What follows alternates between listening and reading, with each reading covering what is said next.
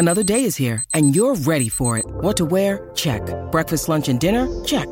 Planning for what's next and how to save for it? That's where Bank of America can help. For your financial to-dos, Bank of America has experts ready to help get you closer to your goals. Get started at one of our local financial centers or 24-7 in our mobile banking app.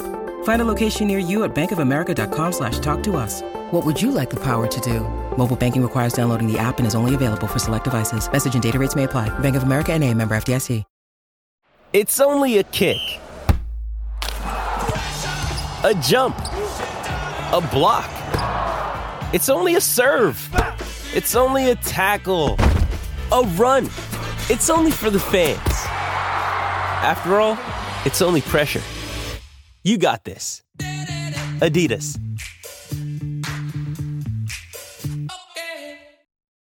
When you need mealtime inspiration, it's worth shopping Kroger, where you'll find over 30,000 mouthwatering choices that excite your inner foodie. And no matter what tasty choice you make, you'll enjoy our everyday low prices, plus extra ways to save, like digital coupons worth over $600 each week. You can also save up to $1 off per gallon at the pump with fuel points. More savings and more inspiring flavors make shopping Kroger worth it every time. Kroger, fresh for everyone. Fuel restrictions apply. It is the Blue Room. It is happy times here on the Everton front. The Blues swatting aside Arsenal on Saturday like it's nobody's business. And they're going to go and do the same to the Reds on Monday as well, aren't they? Uh, we've all got that pep in our step. Mick Greenall's here with me. He's got his ticket for Anfield on Monday to see us turn over the Reds for the first time at Anfield in front of a crowd since 1999. Haven't you, mate? Feeling pumped for that one? Well, yeah, I literally just said I'm actually feeling optimistic for going into that game. Um, that, that's what Sean Dyche does to us. Absolutely. Um, and I know our next guest, Paddy Boyland, is, is very excited because he actually messaged me this week. So you, you usually when, when I message people, people probably don't know how this works. When I message people to come on the podcast, you know, I, I kind of have an inherent like percentage in my head what chance it's going to be they're going to say yeah. So Mick, I'll, I'll put you at like a solid eighty percent of the time. You say yeah, I'll, I'll come on. Um, you know, um, Paddy, I probably put down at like a 25% chance. You know, usually get a message back saying about how busy he is and, and how much right. to do doing his head and he, and he, doesn't want to do much more Everton chat anymore. Um, but this week, listeners, Paddy messaged me and said, "Are there any podcasts going this week?" So, so I'm assuming you're really excited to talk about Everton, mate. I feel like you've turned me into some kind of major diva here. The way, hey, that, that that is pretty much exactly what happens. So if you think that sounds like a diva, then draw your own I recognize about I recognize about half of what you said there. I recognize that Everton are doing my head in bit. I'm not entirely sure that I'm really busy. I'm having a moan about that. I don't know if I go down that route. But I, I was just wondering whether your in, intro talking about how Everton are going to turn over the Reds on Monday. I was just wondering how that that's going to go down after Liverpool three, Everton nil, because I'm sure that'll get clipped up on some kind of Liverpool channel or podcast, and we'll be reminded of it for for ages to come. I think I'm going to become a meme. You could be confident about Everton, like like you know the um the bald Irish guy that, that does the YouTube shows for, for Liverpool. You might become the Everton version of I mean, that's harsh. Come on. obviously, obviously, there's a there's a big difference in the amount of hair you both have. Well, but well, I mean, we've all made bad predictions. I mean, what, what's your worst ever football, Shells? I mean, mine was saying that I think Erik Lamela could be a Ballon d'Or contender in the future when he moves to Tottenham. Um, mine was thinking Sandro would be good. Oh, I was literally going to say that then as well. Do you remember when? do you remember when they they, they put out uh, the training video? I don't know if they were in Austria or somewhere like that. And honestly, some of the finishes that were coming out of his feet, bloody hell! And he was crap. uh, Moise Kean did the same, didn't he? Like in training, looked amazing. They put that video. It's like, what have we signed here? But alas, it didn't work. But listen, uh, we've got Dwight McNeil and, and James Tarkowski these days, so who needs them anyway? Um, we are going to talk about the Merseyside derby later, of course.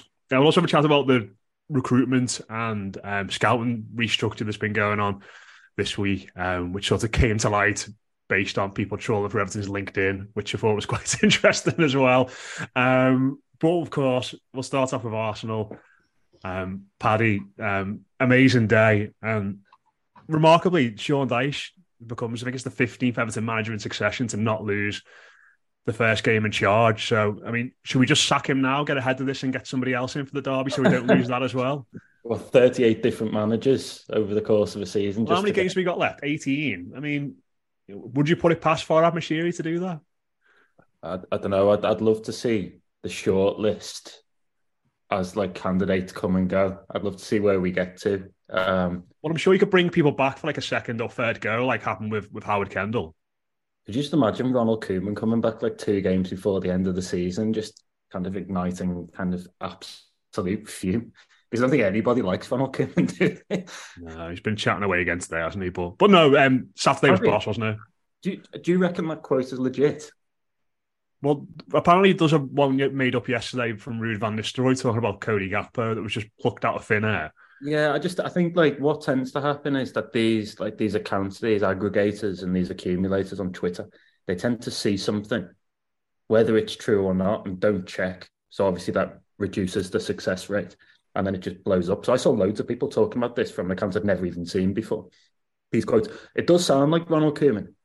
So whoever's made it up, it does sound like him kind of like so wasn't there a suggestion he said something along the lines of Everton have won one championship? It just it just struck me as something that was just there to kind of add a bit of needle but who knows? Maybe Ronald did actually say it. Um but yeah um Saturday absolutely boss wasn't it? Yeah fantastic day. Um just one of those one of those days where you come away with kind of a renewed sense of optimism and vigor about the club as a whole and kind of kind of we've been through this period of turbulence and obviously there could still be turbulence on the way there's still some division but there's nothing better than even just temporarily changing the agenda and, and focusing minds than three points on a on a Saturday. And the thing I loved about it was just that it was clear there was a game plan and it was clear there was a game plan from the outset. It was really well coached. It was really well executed. Players who have been hideously out of form this so far this season, even last season, came back renewed and revitalized. So there I'm thinking about Dwight McNeil, Abdoulaye Doucouré. I think that's the sign of a good coach. I think it's the sign of a good manager. Somebody who can come in and go, I can see how Abdoulaye Doucouré can fit into this Everton midfield. I can see how Dwight McNeil can function in my Everton side. And then all the things we'd spoken about in the week and the build up, kind of protecting the V defensively, um, congesting the midfield, the crosses to the back post, and Dyche's success at doing that. It all kind of came to fruition in front of our eyes on the pitch. So uh, not only did Everton beat Arsenal, but they deservedly beat Arsenal as well. I don't think there was any question over that. By by half time, they had comfortably the better chances by full time, they'd also had comfortably the better chances. And my fear at half time had been they were working so hard and they were given so much that I thought by 75 they'd be spent and there wouldn't be enough quality on the bench to kind of pull them through for the rest of the game. But they just they con- they con- they pick, they continued where they left off after the break. They picked it up and um, fully deserved the win, created the better chances. So it's been quite funny to see some of the fallout in the aftermath, the talk of anti-football and everything else. I just think it was a well executed game plan by a manager who clearly knew what he was doing on the day. And let's hope he's got seven, eight, ten more of those in his locker between now and the end of the season. Because if he has, Everton will be fine. Yeah, hundred percent. And Mick, that that was the, the thing for me, you know, and you know, Paddy talked about things like protecting the V there, which you know you've done this week on Twitter, spoken about, and there's you, the clip you've done's gone viral. Um, you know, we've all listened to probably the interviews Dyche has done, and, and you know, people like yourself have looked very in depth tactically at, at, what he's done. Were you surprised at how quickly it all came together in that sense on Saturday because he, he didn't have that long to work with the players and. I remember speaking to, to Natalie Bromley about Dyche beforehand, that she said it's it's not a case of basic football with basic setups and doing you know things very simple that you might sort of associate with this type of manager. He has got a lot of little, little intricacies into the way in which he sets teams up, and it felt like it all came together very, very well, surprisingly quickly on Saturday. Yeah, I, th- I think there's been there's been a. I mean, first of all, I think in terms of the match itself, it's probably the most impressed I've, I've come away from a home game in a very long time, probably since you know the first games under Ancelotti before COVID, in terms of you know being just generally impressed and pleased with the performance rather than just the actual result.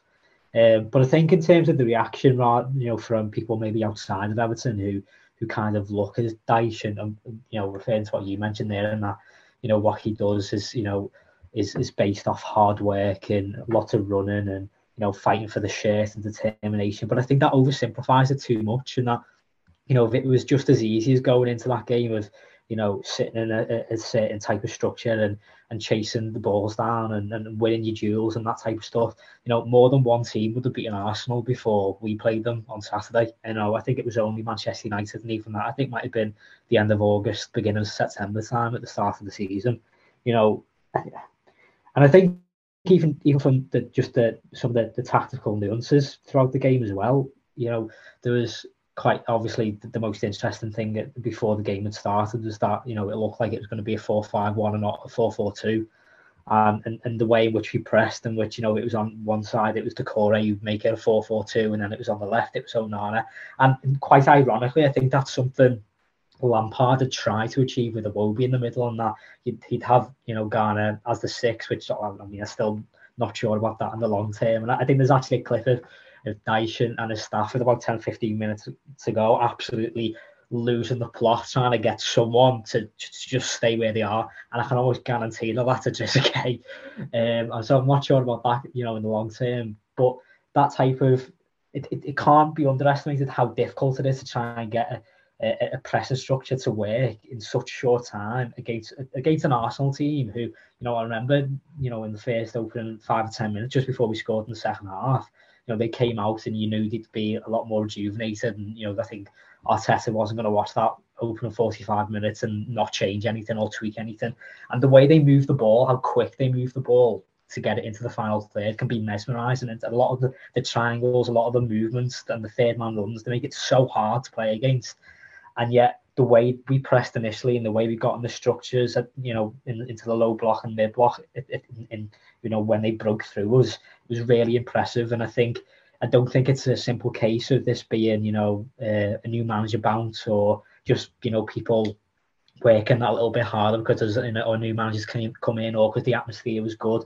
I think it was just a really, like Paddy said, a really well executed game plan. Yeah, hundred percent. And you know, the, main man on the day, Paddy, from you know, of course, Tarkowski scores the winner, McNeil plays well, you know, Doucouré rejuvenated, etc., etc. But yeah, it's all about Amadou Onana for me. And um, you know, sort of said this a little bit at the weekend, but I think it's really fascinating and probably a, a testament to, to him that probably over the last few weeks when Everton have been at the worst, he's probably been at his best. You know, you think about the game at, at Old Trafford when we played um, Southampton at home. You know, they were matches in which he was really trying to drive the team forward in in both of those games. And listen, on on Saturday, he just absolutely loved it, didn't he? And while you know people in the stands were, were panicking and, and getting behind the team, and it was getting a little bit nervy and edgy towards the end, uh, the, there he was running the ball 40 yards down the touchline and, and celebrating winning tackles. It was just um, a midfield a midfield display that had absolutely everything from him. Yeah, just about everything, like you say. I, I love that run in the first half down the left wing where he cuts the ball back for Calvert Lewin. Still not entirely sure whether it's him being imprecise with the final ball or Calvert Lewin not getting there when he should. Still, still not completely made my mind up over that. But that's where you see when he makes that run from deep, how effective he can be. I think Lampard got completely lost with him, particularly in the early part of this season, where he kind of saw some of these elements, but positioned him really high up the pitch. And I think you lose that element that we saw in the first half there and at other times in the second half, where he's he's just so good kind of springing from deep and make, making that run and putting the opposition under pressure. It was a really good all round performance. I've still got that little bit of terror inside me when he picks the ball up, normally with his back to goal, close to Everton's box. I mean, he, he, did really well. It was a lovely flick to, I think it was get past Partey. But I remember when he was doing that, I was thinking, if you lose the ball here, Everton are absolutely screwed. So I've still got a I've still got that in me with him.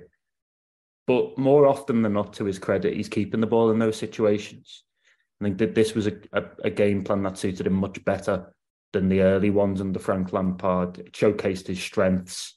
I think he himself, at a very young age, and I know one of the things that appealed to Everton about him was that he'd always shown leadership with the Belgium under 21s and, and with Lille. Um, throughout his career, he'd, he'd been seen as a leader, as somebody that kind of held court in a dressing room and was always influential. I think there's something about him in, in what you're saying there, where kind of all the really key games for Everton in recent months, Southampton and this one, um, and a few of the others, he stepped up quite considerably in his level and is now starting to adapt and, and show just how talented he he he is and can become. Um, obviously loves mixing it with Goodison and kind of giving it to the fans and getting it back.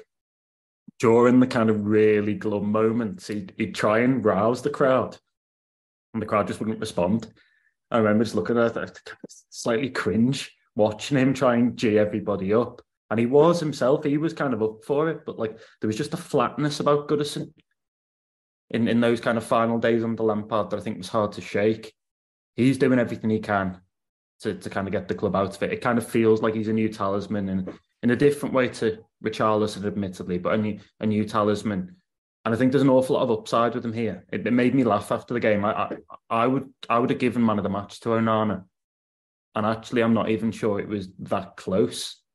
When you look at the rest of the Everton performances, even though there were some good ones, very funny. First thing Dyche was asked about him after the game, and his first thing is, "Oh, he's talented, but he's got lots of lots to work on. I want him to learn the ugly side of his game." And he was kind of telling us in the post-match presser about how he's going to put him on the phone to Steven Defour in in the week to get him talking about the ugly side of the game. And then I think it was something something funny that made me laugh about how um, if Steven doesn't get through to him, then I will kind of thing. It's it's like kind of vaguely threatening, but also quite funny from Dyche. And I remember thinking about it and thinking like Onana joined off the strength of kind of working with Lampard, and that was a big, big draw for him. That can't be underestimated.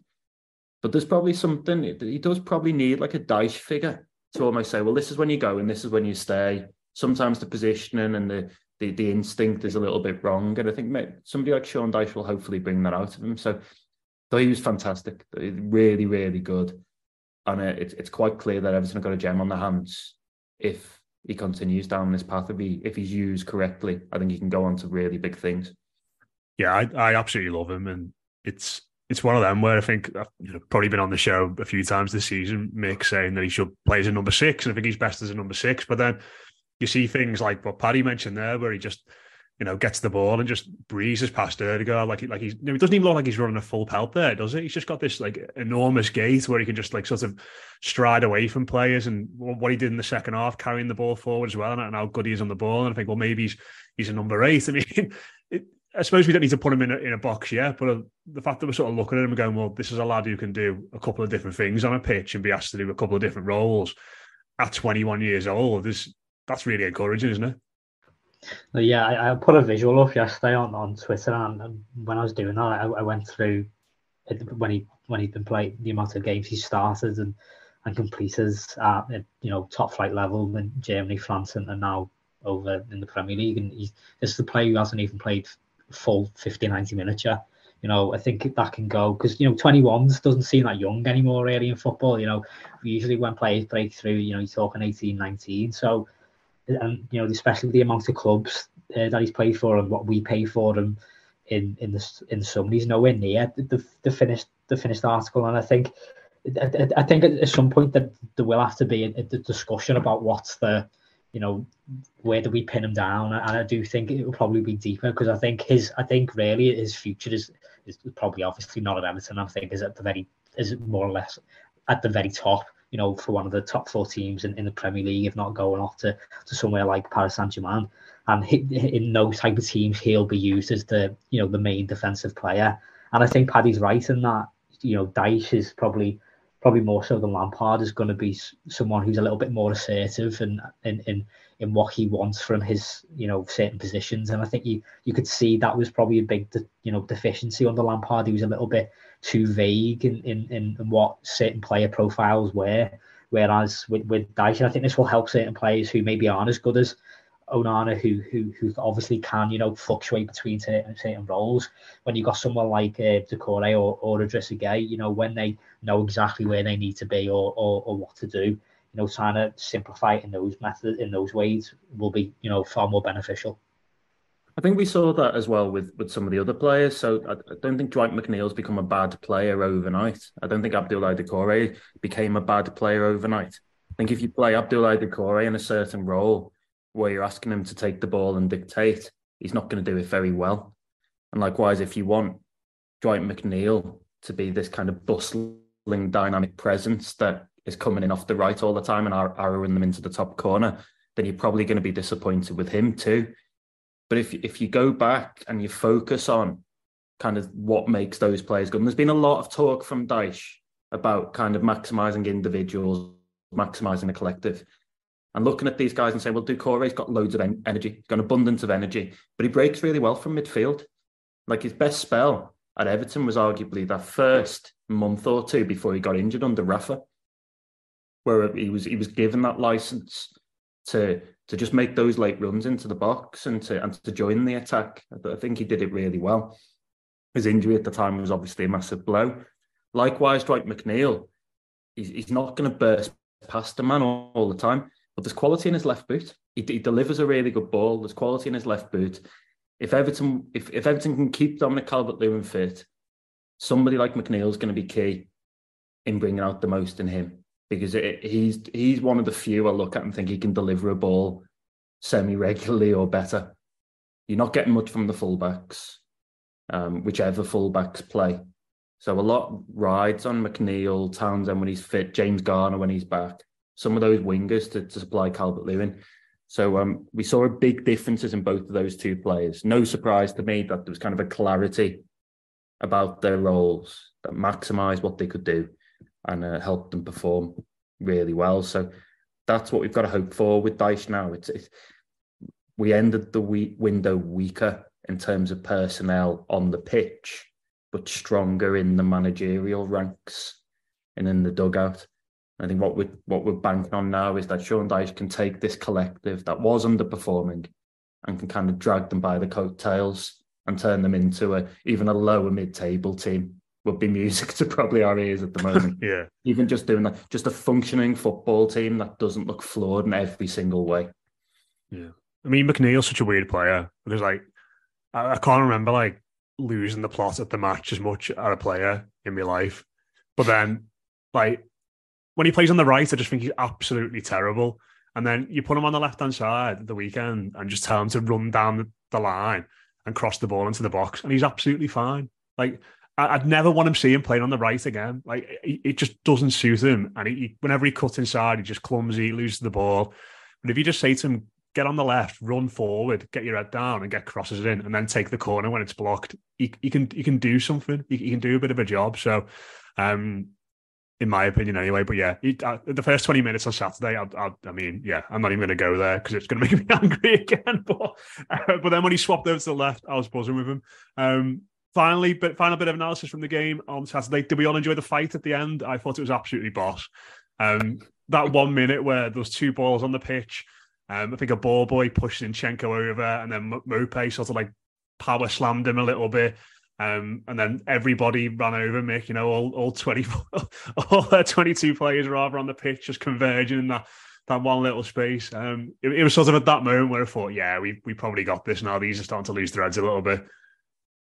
Yeah, that's exactly what Mo- was, was brought on for. And I think that's probably what a lot of people expected from him a lot more when we signed him, man. You know, that type of nasty streak that he's seemingly not been able to, to, to be able to get anything out of it since he signed. Um, but yeah, I think I, to be honest, when that happened, that was all I could think of was you know if this referee starts adding more and more time on to, to the additional time. But yeah, I think at, at that point it was you know I think we were kind of convinced, not fully convinced, but kind of convinced that we got the got the three points. Yeah, Zinchenko is like usually the calmest fellow in the world as well, isn't he, Paddy? And like he was, he was, he was absolutely losing the plot. You're on mute. There we go. Can you hear me now? Yeah, yeah we got you. Yeah, it's a slick recording operation here, as you can tell. um, get me through to the weekend, I suppose. Um, yeah, that's what I liked about it most was that Everton had riled Arsenal so much that the kind of the guy that's calmness personified 99.9% of the time lost his shit in that moment at Goodison. Largely because of Neal Maupay, I think. Maybe partly to do with the ball ball boy. but Neal Maupay just being an irritant and just kind of picking at heels and, and doing everything there. So, um, yeah, I, I, thought that was, like you say, that was probably the moment when you realised Arsenal had gone past the point of return. They weren't coming back. I mean, from where I was, so I'm, I'm in the press box, which I've, I've obviously main stand. So I didn't have the best view of what was happening over the other side. My immediate reaction when I saw the kerfuffle was that something like big must have happened, like a, a punch is being thrown and it's going to result in two or three sendings off. And then I turned around to the monitor, the TV monitor just to my right at the edge of the press box and looked at it again and just thought, nothing's happening. Maupay like initiates the contact, trying to like pull him, and then just flops on the floor for, for, for seemingly no reason other than to annoy people. Um, his cameo was interesting. Like he's kind of using him in a similar role to Calvert Lewin. I just don't think he's able to do that. I think what what I'd envisaged of him and from him when Dyche came in was if Dyche played a 4 4 or 2 at times, Maupay had been a slightly more withdrawn one that almost sat in Dyche terms in front of north of the, the number six and, and, and just kind of disrupts. Um, that's a problem with Everton's squad, I suppose, and like even Ellis Sims can't really do what Calvert Lewin does, and certainly not as, as effectively as Dom manages to do most of the time. So I mean, that was the best Dom's played for ages, I think, on Saturday, wasn't it? Like good. all round, yeah. It was good, and obviously he, he hadn't been 100 percent in the build up. Maybe he never is 100 percent these days in the build up and and in games. There was one moment in the first half where I think McNeil had a shot blocked, and Calvert Lewin went in with the keeper, and I was hoping he was actually going to properly go for it, and it felt to me as though he kind of backed backed out a little bit of the of the challenge of the 50-50, needed to be stronger. But on the whole, kind of his link up play was really good. I thought he occupied the two defenders, two very, very good defenders at that. Um, for the 60 odd minutes he was on the pitch. Because of that, it was so noticeable when he went off. It was so noticeable. And that, that's what Everton's going to have to manage. I think a lot rests on how many games he plays between now and the end of the season. And if he's not playing games, how effectively Dyche can kind of rejig the game plan to uh to, to make Everton equally as effective. Yeah, it was just like when Dom was on, even when he wasn't winning headers, he was making them skew headers like into awkward places, and we could like push up and win second balls. But when Maupay was on, it was just like little cushioned headers out to the fullback, and we just like had to get back into our shape straight away and defend. So there's no outlet. But listen, it, everything else was absolutely fantastic at the weekend. Um, moving on to something a little bit different, lads. Um, today has been confirmed that Everton have made a couple of new appointments. Um, this is obviously after Dan Purdy has moved up to become head of recruitment, uh, the long vacant head of recruitment um, that we spoke about for a while at Everton. Um, but they made two appointments that have been confirmed. Uh, one is Lee Sargison, who's joined as head of scouting. Uh, he was at Brighton beforehand, which I know has got a lot of people excited. And the second, and I'm probably going to butcher this pronunciation, but it's Dan Micciche. Is that right? Does anyone know? I don't know. I'm glad you pronounced um, it, not me. Uh, let's go with that anyway. And he's taken the role of player development lead coach. So um, these are part of Kevin Thelwell's revamp plan. Uh, Mick, I'll, come to you first on this, mate. Uh, I mean, first and foremost, we finally got ahead of recruitment. Hallelujah. yeah, I mean, I think it's been in in the, the pipeline, I suppose, for a while. Like it's going to be Dan Purdy. Um, yeah, we were having a little chat about it just before we came on, and you know, it's such a such a weird one in it because I don't. It's hard to be critical of anyone really. I, th- I think in the, the recruitment structure that, that already exists, simply because I mean, even you know the, the, the title that he now has, you know, ironically head of recruitment. You know, can you even be, you know, are, are any of us convinced that he's actually going to be in charge of, of that department to the extent if he would be if he was at Brighton or somewhere like that? You know, and I think that's the issue really, in that you can't, despite the fact that he's he's been at the club, I think, quite a few years the, the fact that you can't actually judge them says a lot about what, what the recruitment structure itself. Um, you know, I think obviously a lot's been said about the, the way Everton's run behind the scenes. I think obviously there was the um, Farhad Moshiri interview a couple of weeks ago and, and how he almost described what seemed an absolute absurd process of how players are signed. Now it's got to be signed off by about every single member of staff of the football club. Um, you know, it, it's so it's it's it's a really difficult one. Um, to be honest, I think it was an opportunity missed in that. I think in that type of role, if, if, it is, used correctly, I suppose. I thought it was a chance for Kevin Thelwell and, and, and his people, supposed to bring in fresh ideas to the football club. Um, you know, Purdy might be really good at what he does, and you know, I suppose we'll, well, we might not find out. We might find out. Who knows? But I think it was an opportunity to bring in someone with a track record of of working on a really smart football club, uh, probably a bit similar to the the head of scouting um, appointment with the with the with the lad from Brighton, um, who I think ironically has taken Dan Purdy's previous role. I think it might be. Um, but listen, I think that appointment anyway is good sim- simply because I think he was at Brighton from more or less when things started to, to change under Chris Hughton before they appointed Graham Potter and when um, their recruitment started to you know transform a little bit in the Premier League. And then on the um, the new academy coach as well, who I'm not going to try and pronounce. I know he's had a bit of a a poor time of it, you know, coaching in the first team, but I know he's very high rated um, as an academy coach working at MK Dons and, and Arsenal before. I know he's very, very good at what he does. You know, I know he's very highly rated on Football Manager as well. So I've got, I've got to go and check that after this. Yeah, try and get him in on me, uh, me Everton save.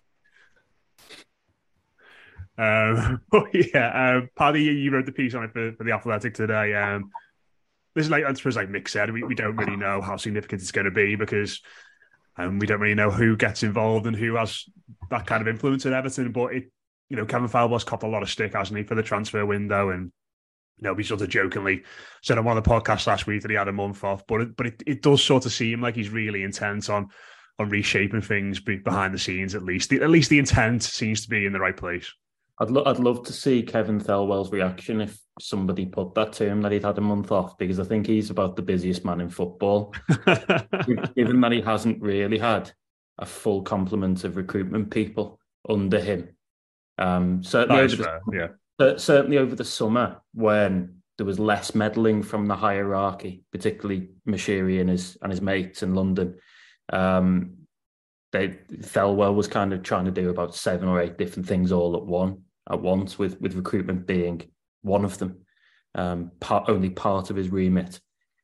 I think the most important thing, probably to add to what you've said so far, is that I mean, I think we wrote in December that Purdy was in line for a senior role and was in line for this promotion. I believe it took effect early in the new year. So we shouldn't judge this as a an after January transfer thing and a response to the January transfer window. It was something that has been in the pipeline for for a good while. Um, it gets us back to where we were in December 2021 in terms of personnel when Gretar Steinsson, the head of recruitment, Marcel Brands, the director of football, and Purdy himself left. Uh, Purdy was kind of third in command there behind those other two that I mentioned. And in the rest of that period, and the intervening period between then and now, Everton haven't had a head of recruitment. Purdy's kind of done a bit of both, and Thelwell's done director of football with a bit of recruitment. Um, so we're back to where we were under Brands. I suppose that's a message for how much division and how much damage Benitez did in his in his short tenure. Um, but it's a sign of progress behind the scenes in terms of Everton structures. Um, so, given what we've said, and given that Purdy was in effect head of recruitment during January, we can see that that's not going to fix everything all by itself. I kind of make the joke that after every transfer window, I write a piece along the same lines as the one before. Maybe with the exception of the summer, but definitely with January. And the diagnosis and the, the outcomes or conclusions are always the same. It's always there is some good work taking place. Some of the right players are being identified. And yet, when we get higher up that chain, something falls down, whether it's interference, whether it's a lack of money, uh, it might be anything. Something falls down. The two big takeaways I've not spoken to you kind of on, on a podcast, Matt. Obviously, we've had chats in, in private about the window but two of the things that I just think really worked against the recruitment structures and the recruitment guys in January, getting rid of Lampard so late while you've got a deal for Danjuma lined up. I think probably you sack him in November before the World Cup or soldier on until the end of the window when you've got your players in place. Sacking him so late creates confusion in the market, makes it harder to sign players. So I think that was one big error, one big fatal error. Um, and then the other one was in uh, selling Anthony Gordon on, I think it was the 28th of January, with just days of the window left, leaving every other club on the planet fully aware that Everton had just banked 40 million up front from Newcastle for him. Again, if you're going to sell Anthony Gordon, make it clear in December, get all your ducks in order, and then I don't care who it is. I think they obviously it, it's been well documented by ourselves and others that they they were they wanted Elanga during that window and actually came very close to getting them through the door, I believe. But almost have those players lined up at the price you want them for, rather than what what kind of the inflated price that other clubs kind of pitch pitch them to when um, when when Gordon's been sold. Um, so that, that there are still issues here in the process. I'm not necessarily sure, but we don't know for sure whether everything's entirely smooth below board level and below owner level. I would love to be able to see just how good these people are at their jobs. Um, but so much else goes on at the football club that it's hard sometimes to to decide, isn't it? And is it a case of Marcel Brands being bad at his job, Kevin Thelwell being bad at his job, Dan Purdy being bad at his job, Steve Walsh before him? Or is it something more endemic? Is it something more kind of deep rooted inside the football club? Well, I mean, my pieces tend to go with the the, the latter kind of conclusion and a lot of what I do. Um, but let's see, let's see. I think it's obviously a positive step. I like the step of bringing in Micciche, I'm going to go with, which makes him sound like a Peruvian winger. He's just been brought in, just been recruited, 17 year old, promising 17 year old like Brighton have just signed. My, my head just, when I said it initially, my head just went to remember Micheli who played for Juventus. Di Michele, yeah. Yeah, oh, yeah. Yeah, I'm gonna, have, I'm gonna have to do some research on that because I'm not happy with the pronunciation of this. But I, I think Mick touched on something interesting in that he had a spell as manager with MK Dons, which went badly. And he obviously was was cleared out at Crawley. He was assistant manager there to Kevin Betsy. But number twos don't always make good number ones. And I've, over the last day or so, I've asked I've asked people in the game, what do you make of him? And what comes back is really good as a developer of talent, really good as an innovator. He's seen as an innovator within within the field, quite um, quite dramatically so, I'd say, from from some of what's come back. Uh, so he's not a conventional figure. I think he will hopefully challenge some of the processes in place at Everton and the way Everton do things. Um, and that's also kind of filling the gap left by Gretar Steinsson too, because Gretar Steinsson's official title was head of recruitment and development. And Everton, what Everton have done is separate them. I, I, I believe the separation is the best thing. But they've separated them off. And now you've got a situation where somebody with a really good CV, Arsenal and managerial experience and, and work with England, various other clubs, Dele Ali played a key part in bringing good Dele Ali through at MK Dons rather than lazy, slovenly Dele Ali that we see now. Um, kind of bereft Dele Ali. So I think that's something that they've needed for a while. It's going to be interesting to see how that goes. Um, and what I loved about the, the job specification was that it, it's focused on the players at the club between 17 and 21. There's also a focus on loans and and again, kind of making sure that they're doing the right thing by the lone players who can go out, who's already out. Um, so potentially important for for an Ellis Sims or a Jared Branthwaite or a Lewis Dobbin. Um, Everton have to be better at that because, as, as we know, they've not got enough through I think it's kind of a central pillar of Thelwell's vision to make sure that Everton produce more for the first team, that they're more sustainable in their transfers. And if they're spending big money, then you do it on an Amadou Onana rather than a Yannick Bolasie or a Cenk Tosun. Mm. Cenk Tosun's always the one they use. Whenever you speak to them about why didn't you sign a player late in January and they think, oh, we didn't want to do a Cenk Tosun. It's like doing a Cenk Tosun has become an Everton. it's, it's, it's almost like he is the case study for what we don't want moving forward. If you said to me before this podcast, what would what would doing a Cenk Tosun be? It'd be shaving my head and spraying spraying hair back on. well, I, I, know, I know. He, but even like doing a Cenk Tosun, it should be like in his case, if we're talking about hair, it should be doing a Rob Holding, shouldn't it? I mean, Rob yeah. had the, the, most amazing hair recovery I've ever seen. Maybe that's maybe that's what we need to do. Yeah, we've probably got a picture of Cenk on one whiteboard and a picture of Rob Holding on the other, and it's like our recruitment needs to go from that to that. If you're gonna fa- if you're gonna fail, then at least fail like Rob Holdings style. Um, might as well look good doing it. But like we had like what appeared to be like a few pubes that had been like glued, glued onto the top of his head. All he does now is just sit on the bench, watch the best team in the land, and look boss combing his hair. Like well, you know, what a life. and Tosun as well. Tosun just comes on for Besiktas and like bags two or three because they're just swatting everybody offside five or six no. There we good go. good finisher, oh. but he, he's got a decent life as well. I wondered if they put an inquiry in for him in those desperate last few minutes at the deadline day. Did fancy, fancy coming back, Cenk? We, we're, we're, two or three strikers down here. He'll take him um, over Lucas João, by the way. So yeah, um, I mean, I don't know, I, I, don't know how we ended up there, um, but yeah, really, really interesting stuff. And just like for, for a basic point of view as well, and you know, for people out there, um, I mean, either of you can answer this in the sense of the there's obviously the director of football and the head of recruitment and I'm sure there'll be people going, well, isn't that Kevin Thelwell's job? I mean, uh, Mick, you're shaking your head there. Kevin Thelwell's more of a, a, wider umbrella, would you say, compared to uh, what Purdy's going to be doing? Yeah, well, I think Paddy kind of hinted at it in that, you know, people kind of suggesting that Kevin Thelwell had been, you know, taking a month off in, in January. And, and I mean, I, is... I've made that joke a few times, Kevin, if you're listening. I, I, I know, I know Paddy sort of acting like his agents a little bit there at the start, um, but I, I, I, am I am sorry, Kevin. It's all in jest. I know you've been working really hard.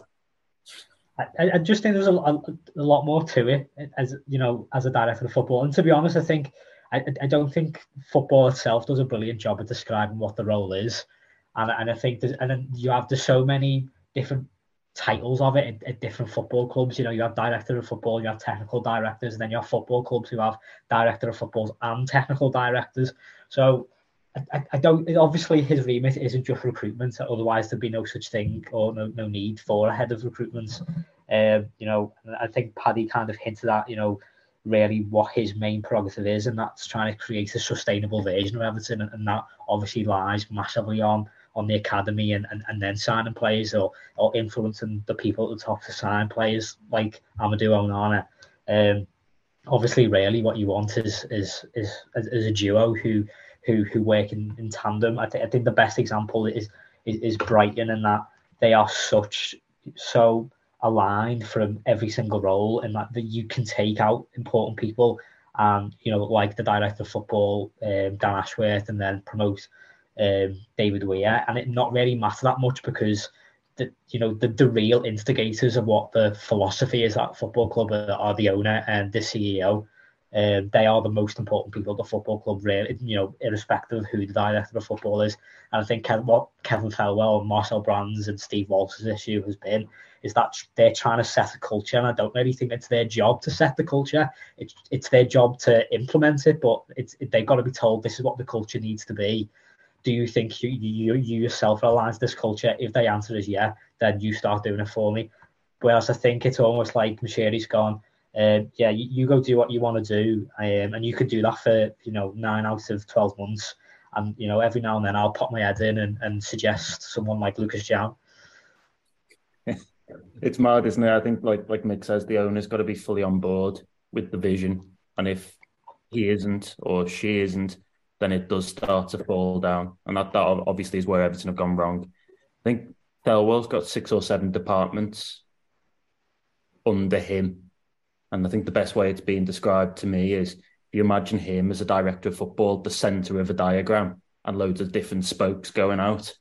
And you've got recruitment being one, sports science being another, medical being another, um, academy, women's team, all these all the footballing departments at the club effectively report into the director of football. So uh, his influence is much on bringing in Jack Naylor as the new head of sports science or a new conditioning coach uh, and, and kind of James Vaughan as loan pathways, development being another one, obviously, as it is on recruitment. I think what we fail to understand or in the English in the English game in particular, uh, because it's, it's a newer concept here than elsewhere, is that a director of football is not a head of recruitment. He's not a transfer guru.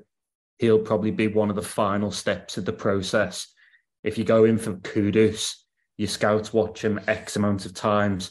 Your scouts then watch him. Your head of recruitment, Dan Purdy, will go and watch them. Then Kevin Thelwell might do it. Um, so he's, he's in charge of an awful lot at the football club. Um, you just need others to be on board with the vision, happy with it, keen to adhere to it, not throwing in, for example, a Philippe Coutinho if you want to sign young and hungry players. Uh, not throwing in a 29 year old journeyman from Reading with a worse goal scoring record than Ellis Sims this season. Everyone's really hung up on Lucas João, aren't they? Honestly, I, I try to be as balanced as possible, but if Everton had lost Lucas João, I would have lost my shit. I genuinely would have lost my shit. Uh, I wouldn't have even. I don't know what I'd have written. It would have been quite funny, but I was. I would have been angry because I was. I was just. I was angry even looking at the links. Was that ever an actual option for them? I think he was suggested to them, right, by by certain figures in the footballing world. Um, Who may have also had a link to Reading. Which, yeah, potentially, which kind of concerned me yeah. a little um, because you never know what the final decision is going to be at the end of that process. But thankfully, it was a um, it was a hard no, um, and we don't have a 29 year old journeyman striker over the summer on Everton's books. Uh, maybe we should get Rondon. He's not River Plate, isn't he? I have Rondon than Lucas João. Yeah, well, Dyche, Dyche definitely wouldn't have got rid of Rondon, as I said last week. I don't think, but um, that that was really fascinating stuff on on that. Um, finally, we'll, we'll wrap it up very quickly. Derby feels ages away still, doesn't it? Being a Monday night and we're only on Thursday. Um, Dominic Calvert-Lewin seemingly touch and go. Dyche was very cautious what he said about him um, for the for this game. Um, they've got a few lads back by the looks of it, and Jota and Van Dijk. I think have been in training for Liverpool today, but I mean whether they're ready to play, I don't know. Um, Mick obviously joking at the start of the show that we're going to go there and, and swap them aside, but um, what, what we'll say is that I've had a few Reds crying it in for the first time in years this week when I've been speaking to them saying, "Oh, you're definitely gonna, you're definitely gonna come and beat us," and they've not had that for a while, and it, it just feels like one of those games where if we go there and we just stay in the game for an hour, um, then it, it could get really nervous and it could get a little bit anxious for them because it feels like they're, if not in a full blown crisis, very much on the edge of one. Yeah, I mean, talking about Klein I think it was Talksport last week. You were having a, a discussion about which club is, is is is is in a worse state, Everton or Liverpool, and I just I couldn't believe what I was hearing. To be honest, I mean, I'd snap your arms off on ninth or wherever they are. I mean, how much money have they spent? I mean, no, we spent a lot of money, but Christ, some of their fans who think they're not a well-run football club. Mm, Jesus. Um, but I mean, in terms of the actual game, no, I, I think I said to you just before we came on, that I'm actually a little bit more confident than this specific fixture than I am Leeds and, and Villa next, just because I think um, it kind of suits. Well, I mean, listen, you know, if, if we go out and, and and put into action the same type of game plan that we did on Saturday, that there's there's an opportunity. I suppose the one negative is that Sean Dyche won't be able to, you know, slip, you know, a bit of money to the ground staff to try and dry out the pitch. Um, but I mean, unless they're Evertonians, which I, which I, I highly doubt. Um, but I, I, am kind of I'm kind of confident. I don't know whether that's because I'm going and I've just got a feel, got a, just got a feeling, just got a hunch that we might do something. But um, but yeah, I think it, a, a, lot of it will go into the performance. You know, in terms of how good the performance is. I think you know Dyche has mentioned that a few times, and that um, he's he's more focused on performances than results or the league table anyway, which I like to hear. Um, you know, and, and to be honest, I think there's there's been a couple of occasions in the last couple of years, you know, I think that the the, the first Marco Silva derby there and and the Ancelotti one and, and maybe even the, the, the Sam Allardyce one as well. Um, we've actually even, not even, performed. So I was going to say, even last year, I know we lost 2 0, yeah, yeah. but like we were in the game for an hour and we could, you know, Gordon could have easily had a penalty, couldn't they, at that point? They they could have had yeah, a couple of lads sent off.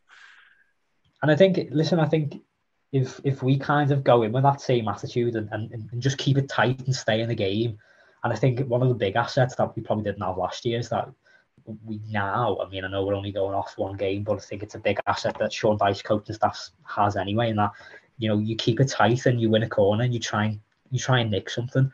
Um, obviously, uh, there's a big question mark whether Calvert Lewin will, will be available or not. Um, I'm really undecided on whether it's touch and go, whether we should risk him or not, considering that you know, you know, the relegation's not going to be prevented if we win or lose in this game, but him being fit is will affect the rest of the season. Then it's, it's tough, but I'm, I'm quietly confident. But at the same time, you know, on Monday morning, all that confidence will be gone. I think I'm in the, the same boat, Paddy. You know, I think when I see that team, she's on Monday. If Dom's playing, I really fancy our chances of, of not getting beat. If he's if he's not playing, then I feel like it'll be really tough just based on listen, Maupay will try and you know run into the channels and whatever. But if we're going to play direct footy and he's our, our point man, it, it feels like it could be a tough one for us to just get out and, and get a bit of breathing room. Yeah, we've already said, haven't we, that Maupay is not really suited to the role, not in that particular role. So it would it would change things quite a lot from an Everton perspective. Um, I just um, let's see how it goes with Calvert Lewin. Like Mick, I agree. Probably not worth risking him if he's uh, if he's not hundred percent fit. Um, his fitness is more important than three points in a Merseyside derby. Um, but I think it's just otherwise it's same again, isn't it? Probably same midfield, same approach. What you do for Liverpool away is probably pretty similar to what you do for this Arsenal side at home right now. Focus on all those things. Just substitute out Saka and the approach to Saka when you're dealing with Mohamed Salah coming off the the right wing you're going to need your wide midfielders to get close to the fullbacks and support them to block off the inside. Um, part of the game plan that impressed me most was how they stymied Odegaard's influence on Saturday. So we'll be doing the same to a Thiago-like figure in Liverpool's midfield, and it's got to see how it goes. I think at this stage, it's it's about Dyche getting his methods across, picking up points where possible, and obviously a lot of points left to fight for. So, however it goes on Monday, it's not going to decide the season. You just need to kind of keep going and keep working. And I think a, even a point on Monday night, I'd kind of gleefully accept that right now. Oh God, I probably would have taken a point before Arsenal, Liverpool from both games if someone had said to me beforehand. So, uh, yeah, um, not going to go, not to say free it because it is a Merseyside derby, but um, yeah, why not go there and, and do something? Uh, they are pretty awful at the moment, so let's see. Um, cheers, lads. A nice one to Paddy. Nice one to Mick. That has been your weekly show. Uh, we'll have loads of build up to the derby in the coming days. Uh, see if we can get Mick to record something from the away end when we win 1 0 as well, um, with jubilant fans behind him. Um, but we'll see all about that. But uh, that has been your weekly show. Cheers for tuning in. Up the toffees. Sports Social Podcast Network. Judy was boring. Hello. Then Judy discovered ChumbaCasino.com. It's my little escape. Now Judy's the life of the party. Oh, baby, Mama's bringing home the bacon. Whoa, take it easy, Judy. The Chumba life is for everybody. So go to ChumbaCasino.com and play over 100 casino style games. Join today and play for free for your chance to redeem some serious prizes. chumba ChumbaCasino.com. No purchase necessary. Void where prohibited by law. 18 plus terms and conditions apply. See website for details.